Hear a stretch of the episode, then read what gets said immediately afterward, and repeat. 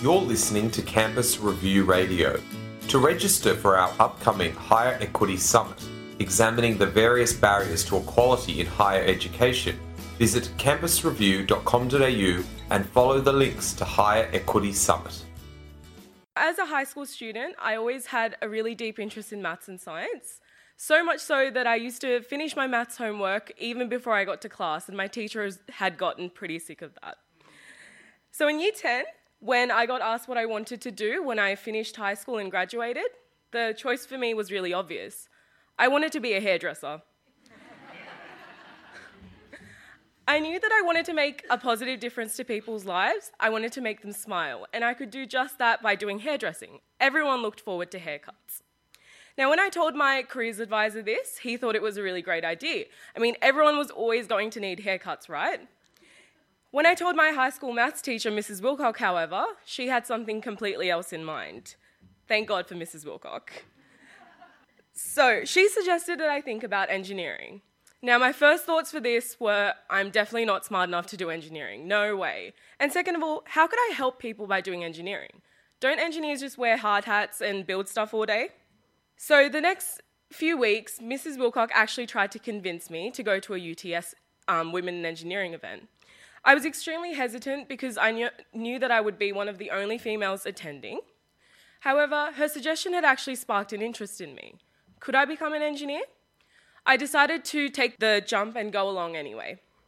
Now, at this event, I had the really wonderful opportunity of actually understanding what engineering was. Um, until that moment, I actually had no idea what engineering was. Um, I also got the opportunity to get hands on experience within engineering and meet some current female engineering students. They were nothing like what I'd expected. And it was really great to be reassured that and although engineering was a male dominated field, females were just as capable of becoming engineers. So, this is exactly what led to me enrolling into an electrical engineering degree here at UNSW. Since being at UNSW, I've had the opportunity to join a huge range of initiatives um, and gain a lot of valuable experiences. I got to join the UNSW solar um, race car team SunSwift. I've been on a number of Engineers Australia committees, and I've got to work with some really great organisations such as Engineers Without Borders and RoboGals. However, my favourite part of university has been being able to be on the opposite end of the women in engineering initiatives that initially encouraged me to do engineering. I think it's really important to have these kind of initiatives, especially for females and women in STEM, because not just because of the fact that I know how effective they are in my own personal experience, but also because I really value diversity. Diversity is really important for creating innovation and growth within the industry as a whole.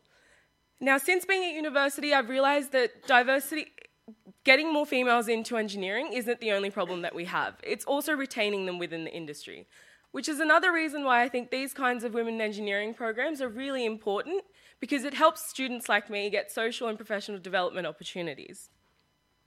Now, when I think back to my high school years, I'm like so many other women who didn't even consider engineering as a career option. If it wasn't for that Women in Engineering event six years ago, I probably wouldn't be standing here in front of you today.